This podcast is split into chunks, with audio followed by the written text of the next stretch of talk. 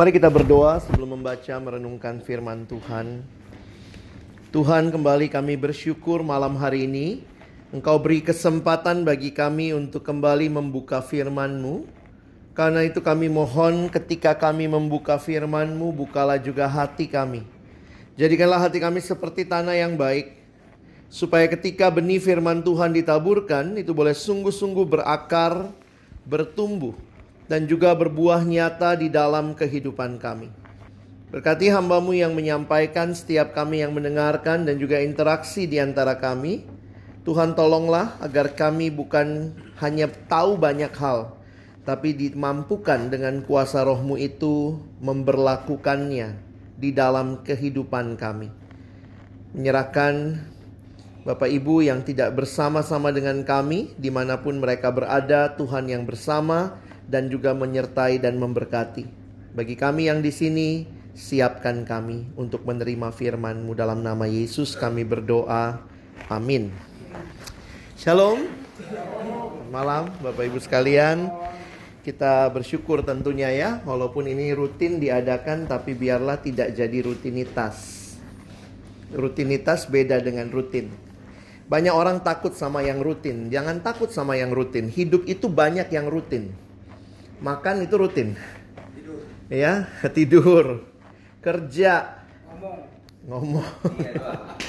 Baca Alkitab setiap hari.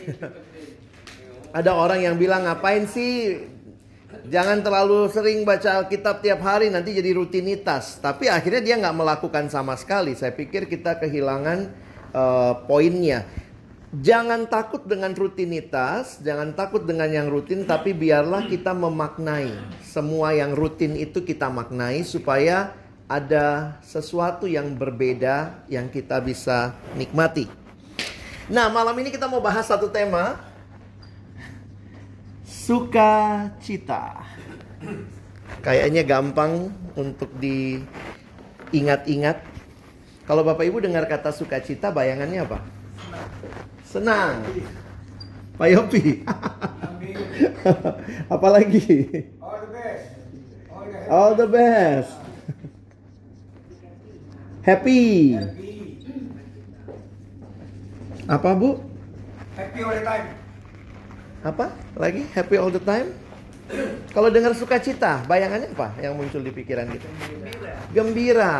Oke. Okay. Ada lagi? Kalau apa?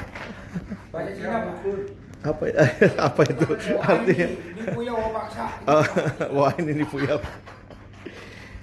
Pernah nggak kita membayangkan kalau sukacita itu, ketika misalnya ditanya apa yang kita ingat kalau kita dengar sukacita, adakah Bapak Ibu yang membayangkan sukacita itu adalah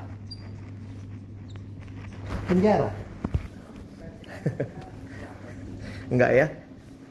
Surat Surat di Perjanjian Baru, surat Paulus yang paling banyak kata sukacitanya itu surat Filipi. Dan surat itu dia tulis dari dalam penjara. penjara. Kita perlu belajar apa yang bikin orang ini kok bisa sukacita. Surat yang paling banyak kata sukacita, kitab Filipi, itu empat pasal. Hanya empat pasal.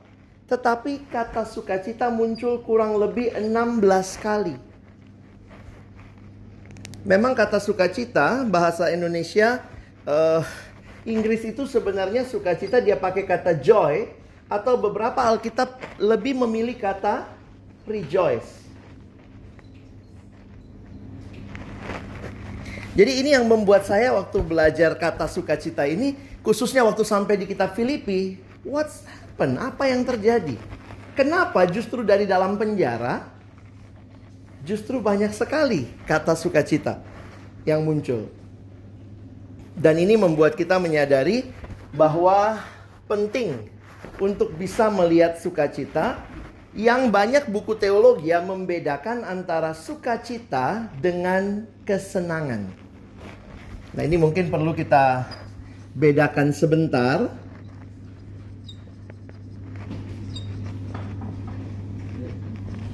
Walaupun saya harus katakan dengan jelas, di dalam sukacita saya yakin pasti ada kesenangan. Tetapi kalau bicara kesenangan saja, tentu ada sukacita. Jadi apa itu sukacita, apa itu kesenangan? Makanya buku-buku teologi coba membedakan dengan pemahaman begini. Kesenangan itu sesuatu yang pusatnya kepada apa yang kita mau, atau fokusnya kepada diri sendiri. Dan hal-hal yang kita anggap menyenangkan itu cenderung hal-hal yang sifatnya sementara. Jangan heran, kesenangan lawannya kesedihan. Begitu yang kita harap-harapkan, yang kita punya itu yang sementara hilang, langsung sedih. Dan kalau demikian, kesenangan ini menjadi hal yang membuat kita pada akhirnya uh, sangat eksternal sifatnya, atau tergantung kepada eksternal. Kalau luarnya sesuai yang saya harapkan, saya senang. Nah, ini yang kita mesti pelajari. Waktu Paulus bicara sukacita, itu nggak bicara eksternal semata-mata, karena eksternalnya lagi di dalam penjara. Jadi sukacita sejati itu sumbernya adalah Allah di dalam hati kita, sifatnya kekal. Itu lebih internal. Ini yang kadang-kadang orang lupa. Kenapa orang Kristen bisa tetap sukacita meskipun situasi dan kondisinya sama sekali tidak sesuai atau tidak yang diharapkan membawa kesenangan? Kita banyak dengar kesaksian orang di China yang tidak sebebas kita ibadah. Kita karena saking bebasnya ibadah, kadang mau datang, kadang enggak gitu ya.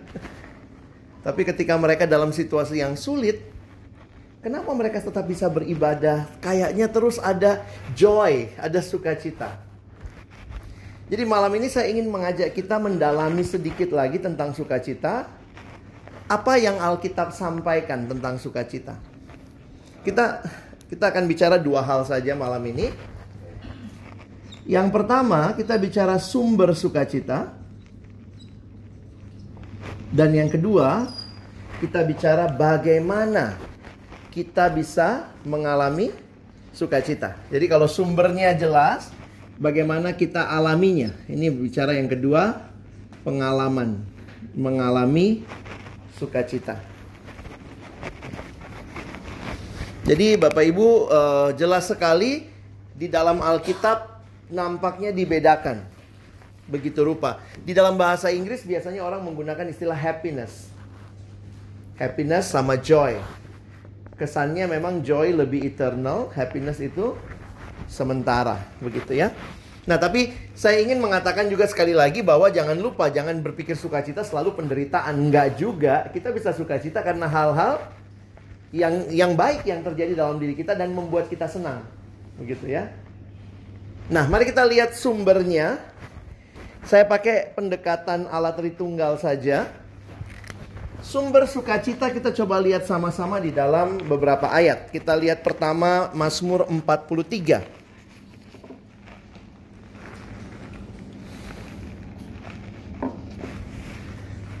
Mazmur empat puluh tiga.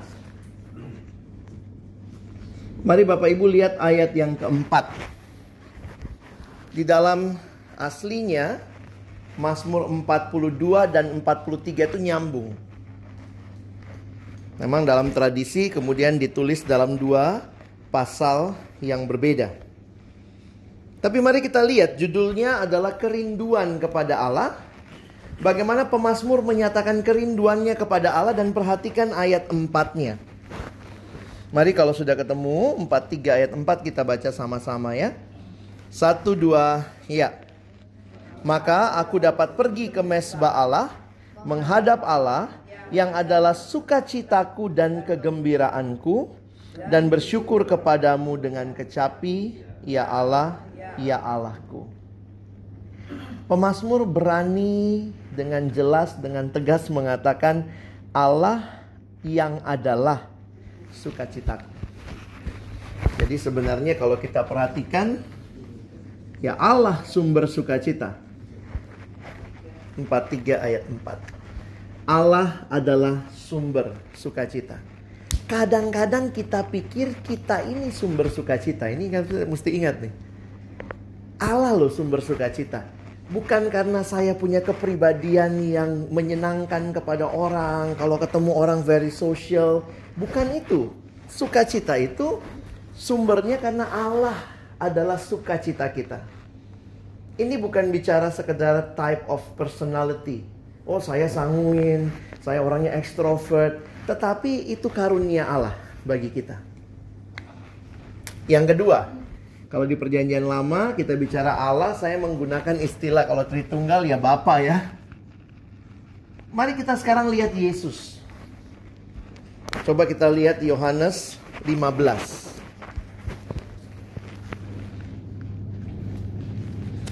Bapak Ibu bisa lihat di Yohanes pasal lima belas. Perjanjian Baru banyak juga menggunakan istilah sukacita. Sebenarnya kalau secara total ada yang bilang itu sekitar seratus lima puluhan kali kata sukacita muncul. Beberapa orang ngasih nama anaknya pakai bahasa Yunani. Joy. Joy bahasa Inggris ya. Yunaninya kara. Kalau ada orang namanya kara itu sebenarnya bahasa Yunani dari joy. Yohanes lima belas, Bapak Ibu coba lihat sebentar ayat sebelas. Semuanya ini kukatakan kepadamu, supaya sukacitaku ada di dalam kamu, dan sukacitamu menjadi penuh. Siapa yang mau kita sukacita? Allah, Yesus. Nah, Bapak Ibu mesti lihat konteksnya Injil Yohanes. Injil Yohanes ini kalau kita perhatikan sejak Yohanes tiga belas, Yesus mulai bersembunyi. Saya pernah bahas waktu itu ya. Yesus mulai sembunyi dari Yohanes dua belas akhir. Lalu dia hanya mengajar kepada murid-muridnya. Apa isi pengajaran dari Yohanes tiga belas sampai tujuh belas? Ternyata pengajaran itu menyedihkan hati murid-muridnya. Karena Yesus bilang apa? Aku akan meninggalkan kamu. Mereka bertanya, Tuhan kemana engkau pergi? Lalu Yesus bilang, aku akan pergi menyiapkan tempat bagimu. Tetapi secara khusus kalau kita perhatikan Yohanes tiga belas sampai tujuh belas, murid-muridnya mendengar Yesus mau pergi.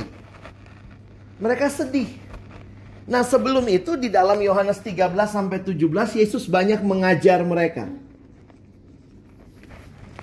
Kalau orang udah dikasih tahu ya papa mau pergi, mama mau pergi misalnya gitu ya. Kalau anak kecil, apapun yang papa mamanya bilang tuh udah ah, pokoknya udah mulai sedih kira-kira begitu ya. Saya lihat ada orang punya status saudaranya berangkat haji. Itu nangis loh semua ya. Ternyata karena juga beberapa dari mereka mungkin sadar gak bakal pulang. Gak ada yang meninggal di sana juga. Jadi itu satu bulan pergi haji itu teman saya tadi posting fotonya bengkak matanya. Yang pergi kakaknya pergi haji. Saya pikir wah itu bisa begitu ya. Bayangkan murid-murid Yesus dikasih tahu aku akan pergi. Tapi Yesus terus ngajar, terus ngajar. Nah di bagian ini Yesus bilang begini. Semuanya itu kukatakan kepadamu. Semua ini aku ajarin kepada kamu. Apa kalimatnya? Supaya sukacitaku ada di dalam kamu. Dan sukacitamu menjadi penuh. Ternyata Tuhan mengingatkan kita di tengah-tengah situasi yang sulit dalam kehidupan kita. Semua ajaran itu mau membuat kita sukacita. Jadi kalau bukan dia sumbernya, saya pikir juga kita nggak bisa nikmati sukacita gitu ya. Yohanes lima belas ayat sebelas. Nanti Bapak Ibu perhatikan pasal enam belas ayat dua puluh. Coba lihat lagi. Ini masih dalam kaitan Yesus mau pergi nih ya. Mohon ibu-ibu tolong baca ya Yohanes enam belas ayat dua puluh. Berkata kepadamu, sesungguhnya kamu akan menangis dan meratap, tetapi dunia akan bergembira. Kamu akan berduka cita, tapi dukacitamu akan berubah menjadi sukacita. duka citamu akan berubah jadi sukacita. Jadi saya ngelihatnya gini, Bapak Ibu, kadang-kadang memang ya, karena orang Kristen kita dengarnya Yesus panggil kita, ikut dia, jalan salib, penuh penderitaan, itu juga benar. Tetapi jangan lupa bahwa Tuhan sebenarnya mau memberikan kepada kita sukacita itu. Sekali lagi ya, sukacita bukan sekedar kesenangan. Sukacita itu kuberikan supaya tinggal di dalam kamu. Jadi sumbernya Bapa, Yesus, dan satu lagi, ini yang kita sering tahu ya, Roh Kudus. Makanya ada yang namanya buah buah roh. Salah satu buah roh adalah kasih, sukacita gitu ya. Mari lihat Galatia pasal lima. Galatia pasal lima ayat dua puluh dua. Itu kita lihat Roh Kudus.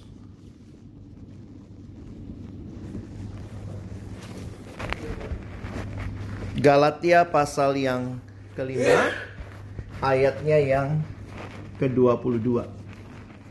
Mari Bapak Ibu baca sebentar ayat ini satu dua ya. Tetapi buah roh ialah kasih, sukacita, damai sejahtera, kesabaran, kemurahan, kebaikan, kesetiaan, lanjut, kelemah lembutan, penguasaan diri, tidak ada hukum yang menentang hal-hal itu. Perhatikan, ini adalah, kalau lihat ini kalimatnya jangan salah ya, ini buah roh, bukan buah-buah roh. Bahasa Inggrisnya pun muncul dalam bentuk singular. The fruit of the Spirit, not the fruits. Jadi tidak tepat kalau kita bilang ini ada sembilan buah. No, only satu buah, sembilan rasa. Itu hebatnya ya. Apa yang dimaksud dengan buah roh? Bapak Ibu perhatikan sebentar. Paulus bicara ayat dua puluh dua dimulai dengan kata tetapi.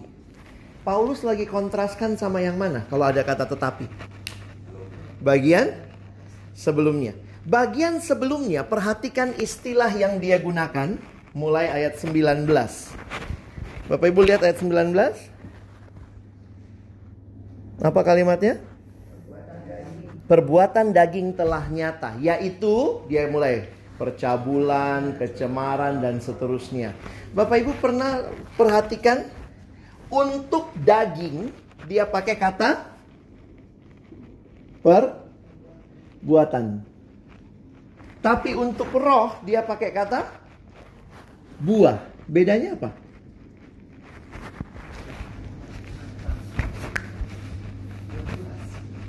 Buah itu hasil, perbuatan itu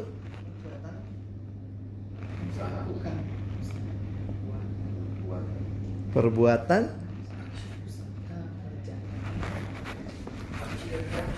aksi dan reaksi. Lihat sebentar penjelasannya. Ketika manusia jatuh dalam dosa, maka hatinya, seluruh keberadaannya, kita pakai istilah hatinya, sudah tercemar oleh dosa. Maka semua yang keluar dari hati yang berdosa adalah perbuatan. Itu sangat natural. Perbuatan itu sesuatu yang memang begitu. Kalau memang hatinya dengki, keluarnya dengki. Mau dimanis-manisin tapi tetap hati yang dengki. Bisa nggak berubah? Bisa. Kalau Roh Kudus diam di dalam hati. Nah, kalau Roh Kudus yang ada di dalam hati sekarang, maka hasil dari yang Roh Kudus lakukan namanya buah. Jadi sebenarnya buah itu mengingatkan kita sumbernya bukan diri kita. Itu bukan buahnya saya, bukan buahnya Bapak Ibu. Kita itu yang natural perbuatan. Kalau saya bisa mengasihi, itu pasti karena Roh Kudus yang diam mengubah saya. Makanya itu buahnya roh. Dan sukacita itu bukan, tidak ada dari kita yang natural. Sebagai orang yang sudah jatuh dalam dosa, nggak ada yang natural sukacita. Makanya kalau kita lihat ya, buat orang-orang yang belum dalam Kristus, bisa nggak happy? Bisa. Bisa nggak sukacita? Sukacita kalau nggak ada Roh Kudus? Nggak, nggak bisa. Senang bisa, sukacita nggak bisa. Karena apa? Karena memang sukacita itu pekerjaan Roh Kudus. Saya makin sadar gitu ya, iya ya. Kalau gua marah, gua dengki, iri hati lihat orang, itu emang udah kayak natur yang berdosa. Tapi waktu Roh Kudus diam di dalam hati, saya yang dulu tukang marah bisa sabar, ramah sama orang. Dulu saya dengki, sekarang bisa berubah. Itu bukan, makanya all the glory not to me, but to God who gave all things. Jadi kalau Bapak Ibu uh, simpulkan, sumbernya Allah. Sukacita itu bukan sesuatu yang kita latih. Kadang-kadang kan sekarang ya ikut apa uh, pelatihan kepribadian. Kalau ketemu orang kita benci juga gitu ya, tetap aja hai apa kabar gitu ya. Itu bukan latihan. Munafik. Ya munafik gitu Pak akhirnya. Tapi itu lahir dari hati yang memang sudah mengalami karya Roh Kudus. Sehingga kita yang dulu begitu tidak ber, tidak berdaya karena dosa, sekarang bisa punya kasih, bisa punya sukacita, damai sejahtera gitu ya. Nah itu mengingatkan kita, sumbernya bukan kita. Nah kalau gitu yang kedua nih, gimana kita mengalaminya? Kalau itu bukan sumbernya kita, maka mengalami itu apa bagian yang Bapak Ibu Saudara dan saya harus lakukan?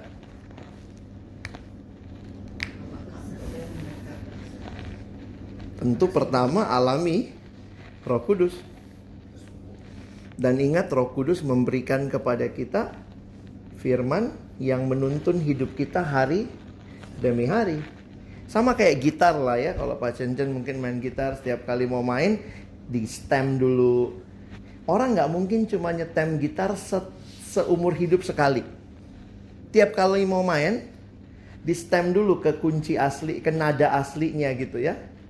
Itu mengingatkan kita, hidup kita juga tuh harus di stem terus.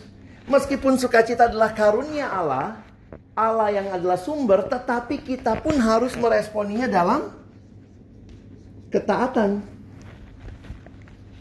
Kenapa? Karena itu akan menolong kita bisa mengalami sukacita yang berkelanjutan.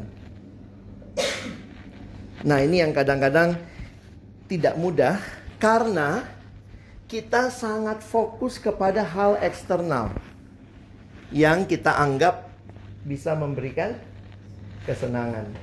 Kalau eksternal kan cuma kesenangan, begitu habis sudah. Ada orang yang menemukan kesenangan di dalam uang. Kalau ada uang senang, begitu nggak ada uang down, depresi, bunuh diri. Saya ketemu satu adik, dia cerita papanya suicide karena ditipu orang. Dan saya bilang dalam hati, ya iya juga ya. Saya tanya, papa udah percaya? Dia bilang dulu pernah ke gereja kak, tapi memang dalam pergumulan akhirnya tidak lagi datang ke gereja, tidak dekat sama Tuhan, sehingga waktu ada pergumulan papanya memilih bunuh diri. Dia dari luar negeri ditelepon, dan sejak itu dia pulang sampai hari ini nemenin mamanya. Karena mamanya salah satu yang gak siap juga, karena ibu rumah tangga biasanya ada suami, tiba-tiba suami gak ada begitu ya. Terus pergumulan itu jadi saya jadi ingat gitu ya, iya ya.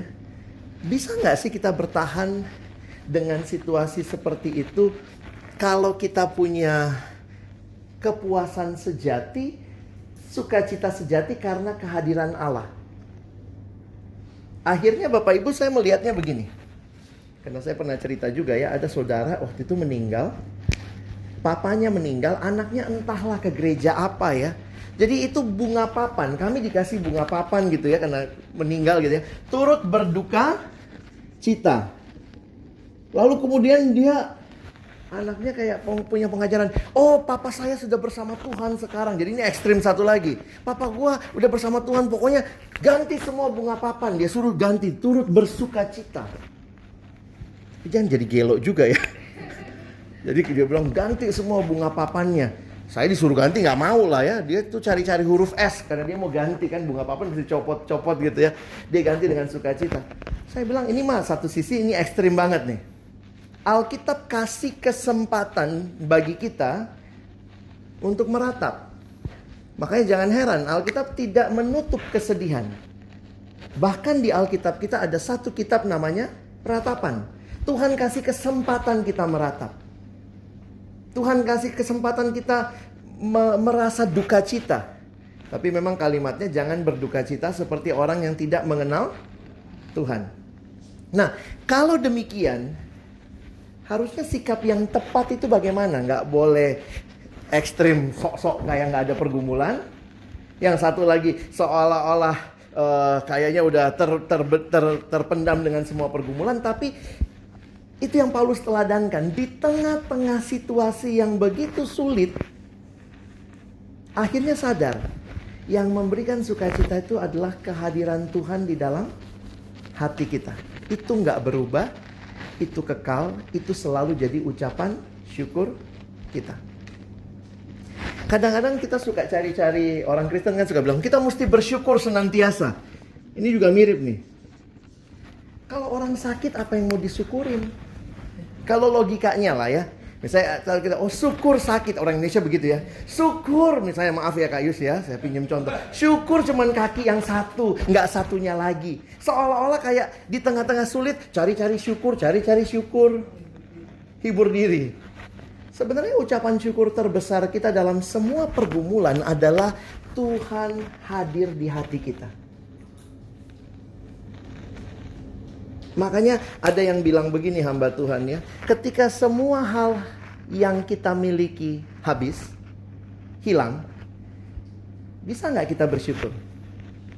Kalau kita punya Yesus di hati dan Dia berjanji tidak akan meninggalkan kita, kita tetap ada alasan untuk bersyukur. Jangan ya, kesedihannya ya diratapi lah, jangan jangan syukur misalnya oh, meninggal, oh puji Tuhan mati jika gitu ya, bukan. Kita syukuri. Saya sangat sedih dengan perginya dia. Tapi terima kasih Tuhan, Kau ada dan bersama dengan saya. Itu ucapan syukur kita. Sukacita kita tidak tergantikan meskipun orang-orang yang mungkin kita kasihi, harta yang kita sayang, benda-benda yang mungkin kita sayang, fasilitas yang kita dapatkan, itu semua kita nggak miliki lagi. Tapi kita masih punya Tuhan. Disitulah saya melihat pantas Paulus bisa tetap bersyukur, bersukacita di dalam penjara.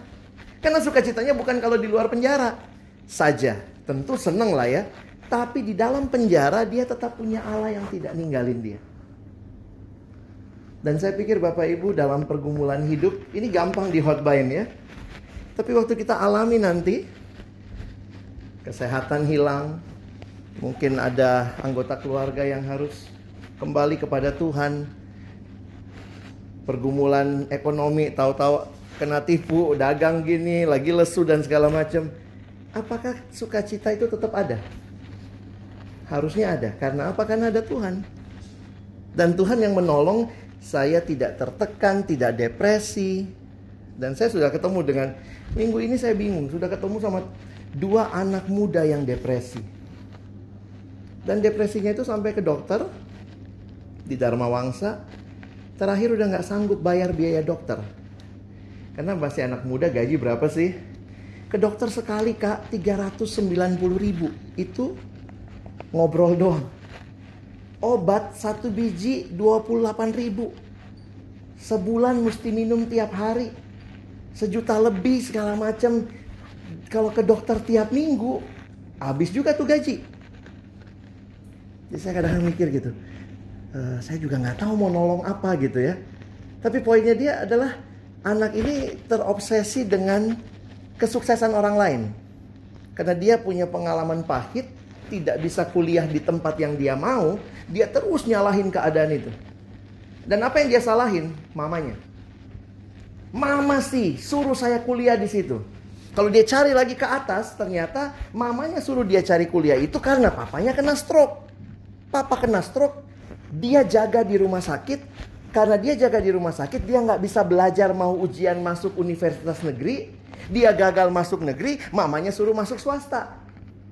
Swastanya juga swasta yang gak terkenal. Jadi sekarang saya bilang, jadi kamu stresnya kenapa? Saya stres kalau lihat teman-teman saya yang berhasil.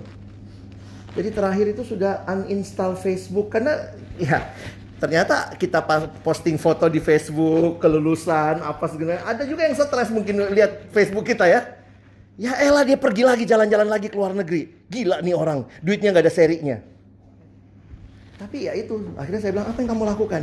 Saya udah uninstall kak, Instagram enggak pakai, uh, Facebook enggak pakai. Tapi saya bilang, mau masalah kamu, kamu gak bisa melihat ya bahwa kamu punya banyak kelebihan. Kamu masih bisa kuliah loh. Banyak orang gak bisa kuliah. Sampai dia bilang, karena dia akhirnya depresi berat. Dan dia beberapa kali suicidal thought. Dia pengen sekali nubrukin dirinya. Kalau lagi naik motor tuh seneng pengen. Kalau lihat mobil, ah, ada suara di kepala, bunuh diri aja loh. Lu gak sukses, lu gak bener gitu ya. Sedihnya lagi, dia anak hamba Tuhan. Papanya adalah seorang konselor.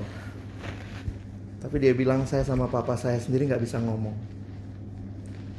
Saya pikir iya ya. Mungkin kalau orang tidak pernah belajar bersyukur. Dan syukur terbesar Bapak, Ibu, Saudara, dan saya bukan atas apa yang tidak kita punya. Harusnya betul. Ucapan syukur terbesar apa yang kita punya. Yang kita punya yang paling utama adalah Kristus. Bersyukurlah. Tuhan terima kasih, kadang-kadang saya gak ngerti kenapa hidup begini, tapi engkau ada. Engkau akan menolong saya melewati hari-hari ini. Jadi waktu Paulus bilang sukacita itu bukan sekedar sebuah slogan ya, fenomena. Terakhir, yang agak membuat saya kaget sebenarnya Bapak Ibu waktu belajar sukacita, kalimatnya begini. Sukacita itu bukan sesuatu yang Allah inginkan saja. Bukan saja, ah, sorry, bukan saja sesuatu yang Allah ingin kita alami. Saya ulangi ya. Sukacita itu bukan saja sesuatu yang Allah ingin kita alami, tetapi sukacita itu adalah perintah. Nah, Bapak Ibu, ini perintah loh di Alkitab. Sukacita itu bukan suggestion. Mbok ya sukacita, ayolah kamon sukacita. Muncul di Alkitab kita sebagai sebuah perintah. It's a must. Bahasa Inggrisnya satu buku saya baca, dia bilang begini. God doesn't only, uh, atau saya baca aja lah ya biar nggak salah membacanya. Dia bilang begini, ini satu buku yang saya lagi baca. Waktu persiapan sukacita ini,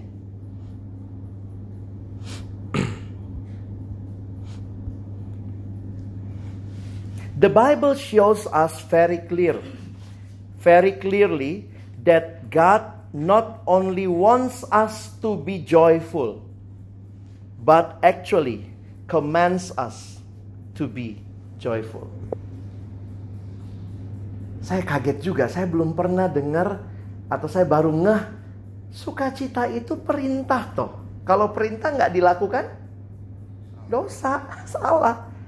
Di mana sukacita itu perintah? Itulah yang muncul di kalimatnya Paulus. Filipi empat ayat empat. Kita sering banget ingat ayat ini, kita lupa ini perintah. Filipi empat ayat empat. Kalimatnya apa? Bersukacitalah senantiasa di dalam Tuhan. Seolah-olah Paulus lihat kayaknya kurang nih. Sekali lagi kukatakan bersukacitalah. Ini perintah. Tanda seru lagi. This is not a suggestion. Sehingga saya pikir gini, Tuhan terima kasih. Kau beri perintah, dan ketika saya terus inline dengan Tuhan, terus tinggal di dalam Tuhan, terus dibimbing oleh Tuhan, saya taat, saya dapat tuh sukacitanya. Makanya kalimat buku ini dia bilangnya begini ya, Bapak Ibu, menarik sekali. This sounds strange to say that joy is a duty. Joy is a duty, but it is a happy duty. Ini perintah. Tapi bukan perintah yang di press kita, tapi perintah yang menolong kita nikmati, jalanin dengan sukacita. Jadi Bapak Ibu, kenapa saya perlu jelaskan sumbernya? Karena ini perintah. Waktu Tuhan bilang sukacitalah, Dia juga sudah memberikan, menyediakan itu ketika kita taat, ketika kita bisa bersyukur. Bagaimana supaya perintah itu kita fokuskan? Mungkin munculnya belajar bersyukur. Ini kan perintah nih. Karena perintah kita mesti cari cara-cara supaya tetap bersukacita. Belajar bersyukur. Jangan sungut, sungut. Kadang-kadang kita ngeluh, tapi ketika kita ngeluh, biarlah kita ngeluhnya sama Tuhan. Maksudnya, Tuhan kenapa sih seperti ini hidup saya? Tapi kita datang kepada Allah. Banyak yang ngeluh, tapi ngeluhnya ke manusia dan nyalahin Allah. Kalau Tuhan baik, kenapa hidup saya begini? Salah satu penulis buku bernama Timothy Keller, dia bilang, orang yang paling pahit sama Tuhan sebenarnya kayaknya Ayub ya. Anak diambil, semua harta diambil, istri juga. Ngapain Allah lu kayak gitu? Tapi Ayub datang, Ayub ngeluh tentang Tuhan kepada Tuhan, sehingga dia dijawab Tuhan pada waktunya.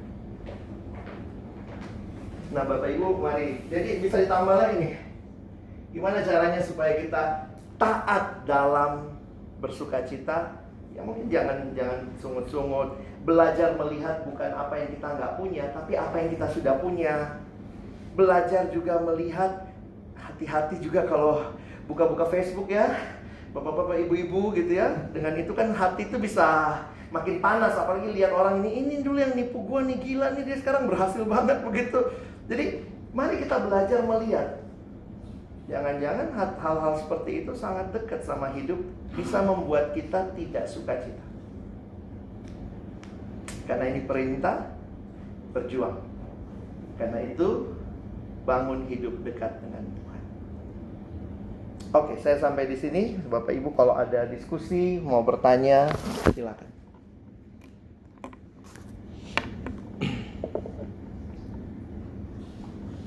Pak, kalau bilang bukan orang Kristen karena suka citanya, yang maksud apa? Makanya dia bilang suka cita. Makanya kalau dibagi, kalau seandainya dibagi Pak, kayaknya mereka hanya bicara kesenangan. Kesenangan. Dia suka cita dia tuh. Iya. Kesenangan. Ini cuma karena masalah bahasa. Apa sih kalau yang cuma sementara? Ayo kita coba pakai kesenangan. Tapi yang saya bilang tadi, jangan pikir kita yang dalam Tuhan nggak ada kesenangan, nggak juga. Cuma ternyata sukacita kita bisa waktu senang, bahkan bisa juga waktu susah. Mungkin mereka hanya waktu senang. Iya, karena nggak dalam Tuhan, jadi ya nggak ada Tuhannya, mau suka cita gimana gitu ya.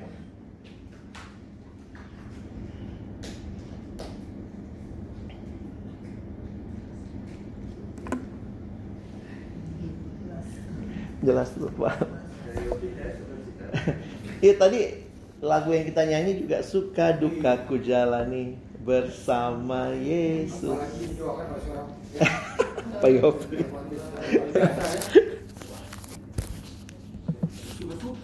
Ya, Pak. Iya Pak. Itu suka cita. Ikan sini bisa dipertahankan lagi. Iya Pak ya. Yang ini nomor tiga puluh satu sobat. Ada sobat yang sekalian.